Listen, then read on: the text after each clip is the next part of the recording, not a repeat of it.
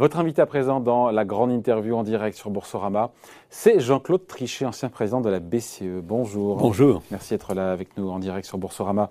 Alors, on a cette embellie, heureusement, qui gagne euh, le monde, mais surtout l'Europe. Euh, l'inflation qui a atteint sur un an sa cible en zone euro de 2%. Est-ce que le temps est venu ou est-ce que c'est trop tôt pour retirer lentement mais sûrement, pas retirer, mais commencer un petit peu à penser à retirer tous les soutiens monétaires? C'est trop tôt, encore une fois, ou, euh, c'est normal de se poser ces questions-là ben, les, banques centrales raisonnent à moyen terme, hein. elles ne raisonnent pas à ultra court terme. Donc si on prend le chiffre de 2% qui a été atteint, il est atteint avec une inflation euh, noyau dur, si je puis dire, à 0,9%, 1%, et avec une énorme inflation, bien entendu, de l'énergie. Hein. Plus 13%, quelque chose comme ça. Donc c'est le mélange des deux qui fait les 2%. Mais le noyau central, il est encore à 0,9, 1%. Hmm. Donc il n'y a pas le feu au lac Non, je, je ne dis pas qu'il n'y a pas le feu au lac. Il faut regarder euh, quelles sont les projections, quelles sont les anticipations euh, d'inflation parce que c'est ce qui compte pour la Banque Centrale Européenne. Elle va donc hmm. publier, comme vous le savez, aujourd'hui, ses anticipations d'inflation à trois, ans à peu près, et elle va publier aussi ses anticipations de croissance. Donc on va voir ce qu'il en est. Euh, je m'attends à ce que la croissance soit plus robuste, parce que nous, nous assistons en ce moment vraiment à un déploiement de la croissance aux États-Unis qui est inimaginable, euh, et en Europe qui est substantiel, hein, très substantiel. Donc c'est la nuance sémantique est, intéressante entre euh, comment vous qualifiez oui, la reprise américaine. Oui, parce que quand, quand, je regarde les, les vous savez l'index des euh, directeurs d'achat, euh, qui est vraiment le, ce qui vous donnait au mois le mois des indications les plus intéressantes. Aux États-Unis, c'est 68 pour mai, hmm. et chez nous, c'est chez nous en Europe, en zone euro, c'est 57. Donc vous voyez une énorme différence. Le dynamisme de l'économie américaine est fantastique, mais c'est aussi parce que dans le cycle des affaires, ils ont évidemment de l'avance, parce qu'ils ont de l'avance sur les vaccins. Hein. Ça, ça joue un rôle essentiel. Et puis, il faut bien le dire, la politique macroéconomique américaine mm. est ultra expansive, à mon avis beaucoup trop expansive, pour parler clair. Oui, oui, leur déficit budgétaire, si vous voulez, est à 15 points l'année dernière et cette année. 15 euh, points, c'est gigantesque. Ben oui, mais ils ont une croissance de 7-8%. Oui, d'accord, mais enfin, qui va payer les 15 points de mm. produit intérieur brut, bah, de dépenses le reste du monde, supplémentaires? Non, bah, le reste du monde ne le fera pas indéfiniment. Et, mm. donc, et même les Américains eux-mêmes doivent s'en convaincre. Et puis, bien entendu, la Banque centrale elle-même est extrêmement euh, mm. euh, accommodante. Et au total, quand vous regardez cet indicateur d'accommodation macroéconomique qu'est la balance des paiements courants, la différence là entre Europe et États-Unis est flagrante. L'Europe est trop précautionneuse, encore, c'est clair, avec 3% à peu près de, PIB d'excédent, et les États-Unis, avec 3% de déficit, ne sont pas du tout, évidemment, précautionneux. Donc il y a une grosse différence entre les deux bords de l'Atlantique, si je puis dire. Et puis il y a hiatus entre ce qu'attendent les marchés, qui attendent, euh, quand on les écoute, euh, des hausses de taux, des, un tapering, le fait de continuer d'acheter des actifs, mais en acheter moins tous les mois. Là, je parle aux États-Unis, 120 milliards par mois. il y a donc cet exercice qui est commun d'ailleurs à Jérôme Powell et même à la BCE de dire, de chercher à convaincre les marchés qu'il est urgent d'attendre et donc on se dit que, vous l'avez vécu, l'exercice de communication, il n'est pas facile. Non, c'est jamais facile, et ce n'est jamais facile parce que, encore une fois, les banques centrales doivent raisonner moyen terme, moyen long terme. Là où les marchés. Et les marchés, eux, raisonnent euh, non seulement jour le jour, comme vous le savez mieux que personne, mais euh, à l'heure l'heure, si je puis dire. Donc effectivement, pour le moment, ce que les marchés redoutent le plus, c'est les hausses de taux d'intérêt. Mm. Et les banques centrales. Le aussi. On sait que historiquement, bien ça a des effets sur les marchés. Hein, d'une manière générale, bien sûr, euh, la moindre accommodation monétaire, qu'il s'agisse de l'acquisition de valeurs négociables sur les marchés, notamment des valeurs publiques, ou euh, bien entendu les taux d'intérêt eux-mêmes. Mais euh, s'agissant des États-Unis, les taux d'intérêt ne sont pas négatifs, ils sont un peu positif. S'agissant de nous, on est dans un, dans un univers différent. Et comme vous le voyez euh, il y a un instant, il y a une différence euh, dans le, développement du cycle économique, du cycle des affaires entre les États-Unis et l'Europe. Donc pour la Banque Centrale Européenne, effectivement, ce qui compte, c'est ce qui va se passer dans un an, dans deux ans, dans trois ans, et surtout pour les deux, je dirais, puisqu'elles ont la même définition de la stabilité des prix, c'est-à-dire autour de 2% dans une perspective de moyen long terme, c'est l'ancrage des anticipations d'inflation qui compte. Aux États-Unis, on est à 4 hein, sur le mois d'avril, en, sur un an. Oui. 4, 3 encore. 3 oui. encore, euh, pardon. Alors, aux, États-Unis, vous avez le, le, même phénomène, évidemment, euh, de hausse des matières premières, de hausse de l'énergie, qui, qui, joue aussi son rôle et qui leur donne beaucoup plus que nos 2%, bien entendu. Mais au total, ils sont réellement dans une économie bouillonnante, comme on dit. Et donc, ils doivent faire beaucoup plus attention au désancrage possible des anticipations d'inflation à moyen terme que les Européens eux-mêmes. Enfin, il y a les Européens, puis il y a, l'Allemagne aussi, euh, en zone euro. il n'est pas impossible, certains économistes euh, l'avouent, qu'on ait 4% d'inflation en fin d'année en Allemagne. Écoutez, moi, quand j'ai quitté la Banque Centrale Européenne, j'avais eu 4% d'inflation dans l'année, dans l'année 2011. Donc, euh, il n'est pas anormal à certains moments, quand vous avez euh, les prix des matières premières et les prix de l'énergie qui montent beaucoup, d'avoir en effet des fluctuations en haut et en bas. N'oubliez pas que en Europe, on regarde l'indice des prix à la consommation et pas l'inflation noyau dur, si je puis dire. Ça, c'est un des problèmes d'ailleurs que la Banque centrale européenne aura à regarder, parce qu'il est clair qu'avec une inflation indice des prix à la consommation, dès que vous avez des hausses ou des baisses des, des prix de l'énergie, vous avez des fluctuations gigantesques. Si j'en reviens un instant sur les Européens, l'un des problèmes que nous avons en Europe, c'est que quand on dit qu'il faut avoir une inflation aux alentours de 2% dans une perspective de moyen long terme, ça veut dire que certains ont moins de 2% et d'autres ont plus de 2%. Et parfois, pour ceux qui sont les plus compétitifs, il est nécessaire, si l'on veut avoir stabilité des prix au niveau de l'ensemble de la zone euro, qu'ils aient une inflation nationale supérieure à la moyenne et même très supérieure à la moyenne. C'est ce qu'on peut attendre, si vous voulez, de la zone euro et de chaque pays de la zone euro dans une perspective d'équilibre, de cohésion de la zone euro à long terme. L'Allemagne est plus compétitive que la plupart des autres pays, la totalité, ou quasi-totalité, les Pays-Bas aussi, dans une certaine mesure l'Autriche aussi, ces pays normalement doivent avoir une inflation nationale supérieure à la moyenne. Et la France ou l'Italie, d'autres pays qui sont moins compétitifs, qui ont du chômage, qui ont un déficit de balance des paiements courants, doivent avoir une inflation nationale inférieure. Mm. Il faut bien voir, si vous voulez, que la moyenne n'est pas exactement ce que chaque pays doit faire. Après, euh, votre grille de lecture justement sur cette inflation, on a de concert BCE et FED qui nous disent mais c'est temporaire, c'est une bosse d'inflation, c'est transitoire. Euh, il n'y aura pas de dérapage de prix à redouter. Vous êtes sur cette même ligne-là, vous aussi? Écoutez, euh, d'abord, ça fait dix ans que l'ensemble des banques centrales des pays avancés essayent d'avoir une inflation en ligne avec leur définition de la stabilité des prix. Ont échoué. Ils étaient en dessous. Alors oui, ils ont échoué, euh, en effet. Donc c'est une bonne nouvelle quand même que l'on sorte, si vous voulez, de cette période de 10 ans pendant laquelle on était à 0,5, 1, 1,5, en tout cas dans une euh, configuration qui était très en dessous de ce qu'était, si vous voulez, la, définition de la stabilité des prix, qui est la même, retenez bien ça, hein, qui est la même au Japon, aux États-Unis, en Europe, dans tous les pays avancés, à savoir autour de 2%. on va voir encore une fois comment les Européens et la Banque Centrale Européenne, avec Christine Lagarde, vont, euh, cristalliser, disons, leur revue. Mais au total, c'est ça. Et les Américains ont confirmé les 2%. C'est très important.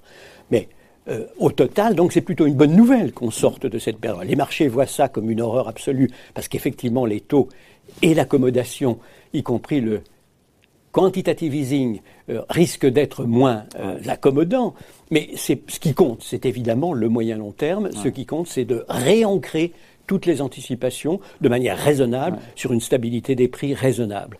Donc moi, j'ai tendance à considérer que c'est plutôt une bonne nouvelle qu'on sorte d'une période d'inflation misérable. Mm frisant, frisant la menace de déflation. On se normalise, mais il n'y a pas de dérapage des, prix bah, et de valse des étiquettes. Hein. On va voir. Et il faut évidemment rester vigilant. Euh, je m'attends à ce que les banques centrales. Alors, c'est moins prégnant pour la Banque Centrale Européenne, encore une fois, parce que dans le cycle des affaires, elle est, elle est en. Euh, pas en retard, mais enfin, elle est décalée. hein, c'est pas un retard, c'est un décalage.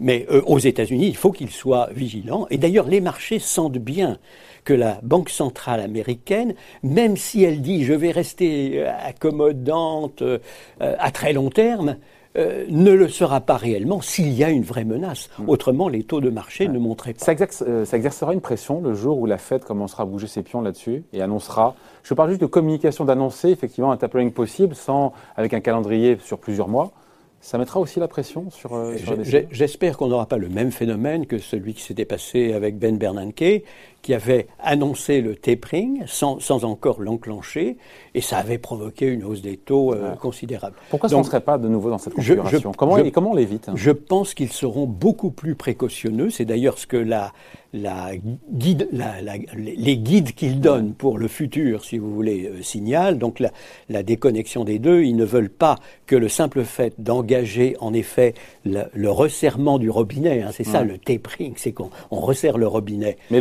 des acquisitions, mais euh, tout en le continuant pendant un certain temps, il ne faut pas que ça déclenche en même temps ce qui ne serait pas souhaité, à savoir des hausses de taux d'intérêt. Enfin, on va voir comment tout ça va être organisé. J'ai plutôt confiance quand même dans le fait que la Banque centrale américaine quoi qu'elle dise, ne voudra pas laisser, si vous voulez, les marchés eux-mêmes se déchaîner parce qu'ils n'auraient plus confiance dans la capacité de la Banque centrale à assurer la stabilité des prix dans une perspective de moyen long terme. Mais sur quel choix vont, se faire baisser ou Fed euh, Sur quels paramètres Quels sont les paramètres qui seront regardés pour justement se dire, voilà, euh, enfin, pour mener à une annonce de la Quand on parle juste de l'annonce, on ne parle pas de la mise en œuvre, hein, on parle de l'annonce. Mon, sentiment est que, ce qui compte, c'est évidemment, comme je le disais, les anticipations d'inflation à moyen terme, moyen-long terme.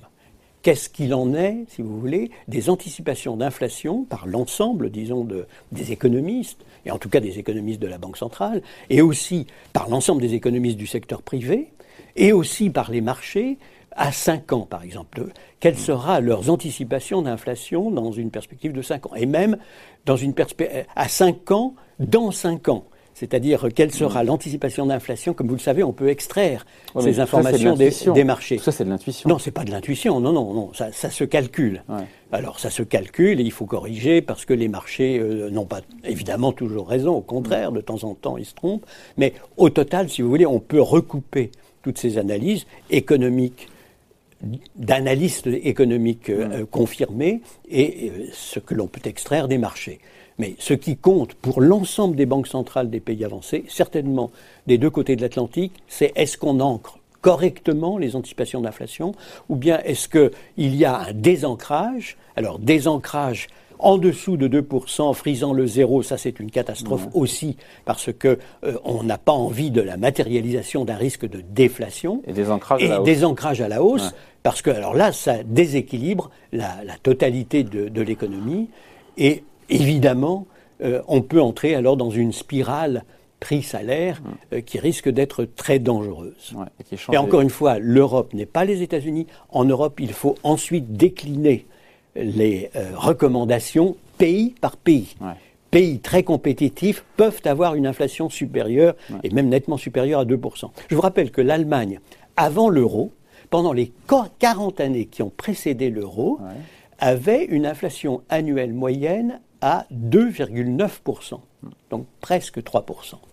Et euh, on, est donc en présence, si vous voulez, de, de chiffres pour quelques années éventuellement pour l'Allemagne qui ne sont pas aberrants par rapport à sa propre histoire dans une configuration évidemment où il y a plein emploi. Encore une fois, le, guide, c'est plein emploi ou euh, absence de plein emploi. Absence de plein emploi, il faut faire très attention à ses coûts en permanence. S'il y a plein emploi, alors on peut laisser en effet les augmentations de coûts et notamment de traitement et salaires augmentés. Jean-Claude Trichet, sur le, plan d'urgence pandémique de 1850 milliards d'euros de la BCE, il est censé aller euh, courir jusqu'au moins euh, mars 2022. Euh, on, sait ou c'est trop tôt pour le savoir? Est-ce qu'il faut qu'il aille à son terme? Est-ce qu'il faut La Banque centrale européenne a dit clairement qu'elle était extrêmement flexible et que ce n'était pas parce qu'elle avait affiché un montant total aussi important, euh, et en effet salué d'ailleurs euh, dans le monde entier comme étant la preuve d'une activité nécessaire de la Banque centrale, c'est pas parce qu'elle avait affiché ce chiffre qu'elle devait nécessairement tout dépenser. Elle l'a dit publiquement. On va voir, si vous voulez. Moi, ce que j'espère, c'est que l'économie repartant, la, croissance étant là, et effectivement, dans, les dernières indications de croissance que l'on peut avoir dans la zone euro et en France. Comme je le disais, on est décalé par rapport au cycle américain, mais on est quand même en pleine croissance maintenant. Et euh, c'est très heureux, c'est nécessaire évidemment. En espérant que ça tienne. C'est très heureux, c'est hein, nécessaire. Au-delà du rebond. Et j'espère naturellement que ça, que ça va tenir. Et il faut d'ailleurs que l'ensemble des décisions soient en ligne avec cette croissance saine, hein, pas une croissance malsaine. Je l'ai dit, je considère que la croissance américaine est en partie malsaine, hmm. Euh, pour des raisons euh, que j'ai déjà énoncées. Donc au total, on va voir. Mais je me situe, si vous voulez, dans une perspective plutôt optimiste où les choses repartent, où clairement euh, la hausse des prix est plus raisonnable qu'elle ne l'était auparavant dans une perspective de moyen long terme et où il apparaît moins nécessaire progressivement pour la Banque Centrale Européenne d'être aussi accommodante, notamment par ses acquisitions de valeurs négociables. Donc ça sera quelque part en 2022 ben, on va voir. On verra, l'avenir nous le dira. Euh, on va sortir de cette crise, Jean-Claude Trichet, avec une dette mondiale J'insiste, et vous connaissez les chiffres, public et privé. Public, privé, privé, ce sont les entreprises, les particuliers, au plus haut historique ever. Euh, ça veut dire quoi? Ça veut dire que nos économies sont encore plus sensibles à toute hausse des taux d'intérêt et donc nos économies sont plus fragiles en cette sortie de crise qu'elles ne l'ont jamais été. Il faut l'avoir en tête. Ça vous en pensez quoi? Bien sûr, bien sûr. Nous sommes dans une perspective non seulement pour les pays avancés, mais l'ensemble de l'économie mondiale, vous l'avez dit, qui est très anormale. Nous savions que la, très grande crise financière que nous avons vécue avec Lehman Brothers était liée pour une bonne part à un excès de crédit, à un excès d'encours de, de, dette. Euh, il n'y avait pas de, doute sur le, enfin, une partie de l'origine de cette crise. Il y avait d'autres causes, mais enfin c'était l'une des causes principales. Il est complètement aberrant qu'on ait continué après la crise à avoir des augmentations, en effet, très importantes des encours de dette dans la quasi-totalité des pays avancés, des deux côtés de l'Atlantique, pas dans tous tout à fait, mais dans la quasi-totalité, et certainement aussi euh, dans les pays émergents. Euh, la France, d'ailleurs, malheureusement, est dans cette situation où, après la crise précédente, pendant les dix années qui ont suivi, on a continué à accumuler euh, des encours de dette en proportion du PIB, dette publique, dette privée. Les deux, d'ailleurs, sont soulignés par la Banque de France euh, comme étant euh, une vraie anomalie. Mais donc, vous me voyez venir, l'idée, c'est de se dire, mais les banques centrales sont condamnées du fait de ces tombereaux de dettes publiques, privées dans le monde, à être en difficulté pour remonter véritablement les, les banques centrales, encore une fois, seront jugées par nos concitoyens qui restent très attachés à la stabilité des prix. Ils ne veulent pas de la déflation, ils ne veulent pas non plus de l'inflation. D'ailleurs, ce sont les plus démunis, les plus défavorisés qui souffrent le plus de l'inflation. Donc les banques centrales devront assurer la stabilité des prix. Elles ne peuvent pas se permettre de dire oh, je ne veux pas trop perturber les marchés et par conséquent, encore une fois, dans une perspective de moyen long terme, je laisse l'inflation se transformer en hyperinflation. C'est évidemment totalement exclu et je crois que personne ne fait cette hypothèse, certainement pas non plus les plus ardents, si vous voulez, euh, euh, participants du marché. donc, donc j'ai confiance dans la capacité des banques centrales, partout dans le monde avancé, à assurer, si vous voulez, une stabilité raisonnable des prix dans une perspective de moyen long terme. Mais c'est vrai que ça ne simplifie la vie de personne, et avant tout certainement pas la vie des pays eux-mêmes et des concitoyens dans ces pays eux-mêmes que d'avoir une accumulation. D'ailleurs, je, prends l'exemple de la France, parce que euh, la France a un problème culturel. Elle trouve très bien de continuer d'accumuler des dettes. Ce qui a été fait avec le Covid, n'est pas contestable, à mon mm. avis. Absolument pas contestable. On était en présence de la crise la plus grave ever. Bon, mm. c'est normal donc d'avoir pris des mesures à la fois, à la fois publiques avec les, les gouvernements et aussi du côté de la Banque centrale. C'est normal. Mais en revanche, immédiatement avant la crise, on avait accumulé des mm. dettes supplémentaires, quels que soient les gouvernements, quelles que soient les sensibilités. C'est un problème culturel français, à mon avis. On était au niveau des Allemands en 2007. 64% du produit intérieur brut en cours de dette mmh. publique mmh. en proportion du PIB. Ensuite, alors, nous, nous avons galopé. Nous sommes arrivés juste avant la crise à un niveau qui était euh, de l'ordre de 98% euh, et les Allemands étaient à 60%.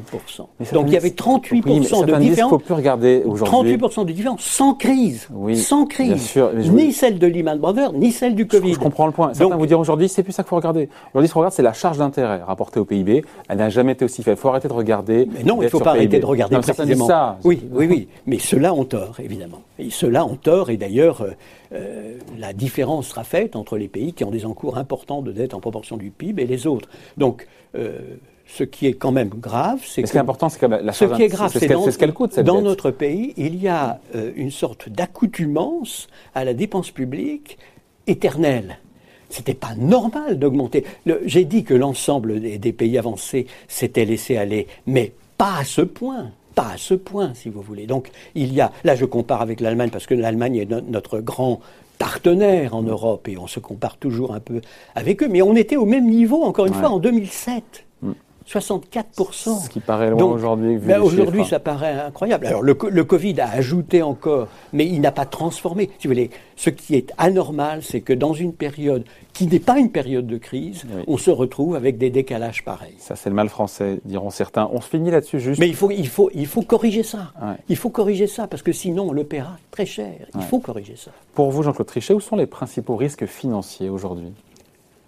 Écoutez, d'abord, vous l'avez, vous avez. Au-delà de ce qu'on a évoqué. énoncé le, le, premier d'entre eux, c'est-à-dire en effet l'accumulation euh, de, euh, des encours de, de dette, d'une manière générale, publique et privée. Hmm. il faut insister là-dessus, comme le fait la Banque de France. Alors, par ailleurs, nous avons évidemment, euh, avec l'accommodation des banques centrales, des poches de, ah. comment dirais-je De bulles. de bulles, oui, si on veut.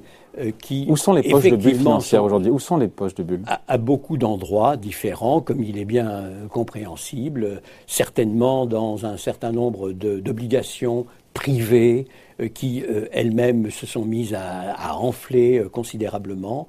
On, a, on peut identifier, si vous voulez, toute une série de marchés, de sous-marchés. Regardez les crypto, je ne dis pas currency, mais les crypto actifs, actifs euh, qui eux-mêmes sont des valeurs spéculatives qui, euh, clairement, si vous voulez, sont branchées sur euh, une accommodation générale très très importante. Ce sont les effets secondaires, ça, des, des des banques centrales que de faire flamber le, Bitcoin. Il faut, faire le lien bah, direct. D'une manière plus générale encore, clairement, les valeurs d'actifs dans les bourses sont, à mes yeux, ne sont pas celles qui correspondent à un équilibre raisonnable de moyen-long terme. Il y aura des corrections. Euh, Pour vous, il y a une bulle sur les marchés actions Oui, à l'évidence. Bien, enfin, encore une fois, ça dépend. Il faut regarder tel ou tel marché. Euh, les opérateurs regardent en ce moment les États-Unis et l'Europe et ils se disent bon, l'Europe est décalée par rapport aux États-Unis, il vaut mieux investir en Europe qu'aux États-Unis, ce qui veut dire qu'ils considèrent en effet que les prix américains en price earning ratio sont hmm. très très élevés et c'est vrai. Donc, mais d'une manière générale, effectivement, on a bien en effet une sorte de gonflement des valeurs d'actifs, en tout cas de ces valeurs d'actifs-là, euh, qui euh, doit être comprise, si vous voulez. Ce n'est pas, je, ne dis pas qu'il est aberrant. Avec le risque que ça éclate le jour où les taureaux montent. Je ne dis, le jour où la situation se normalise, l'ensemble des prix doivent normalement se retrouver, eux aussi. retrouver leur vraie valeur. Voilà, c'est comme ça qu'il faut voir les choses, me semble-t-il. Bon, quand tout se passe bien, parfois les choses sont un peu plus euh, brutales, mais on n'y est pas encore. Merci en tout cas d'avoir été avec nous, Jean-Claude Trichet, donc ancien président de la Banque Centrale Européenne, invité de la grande interview en direct sur Boursorama. C'était un plaisir. Merci.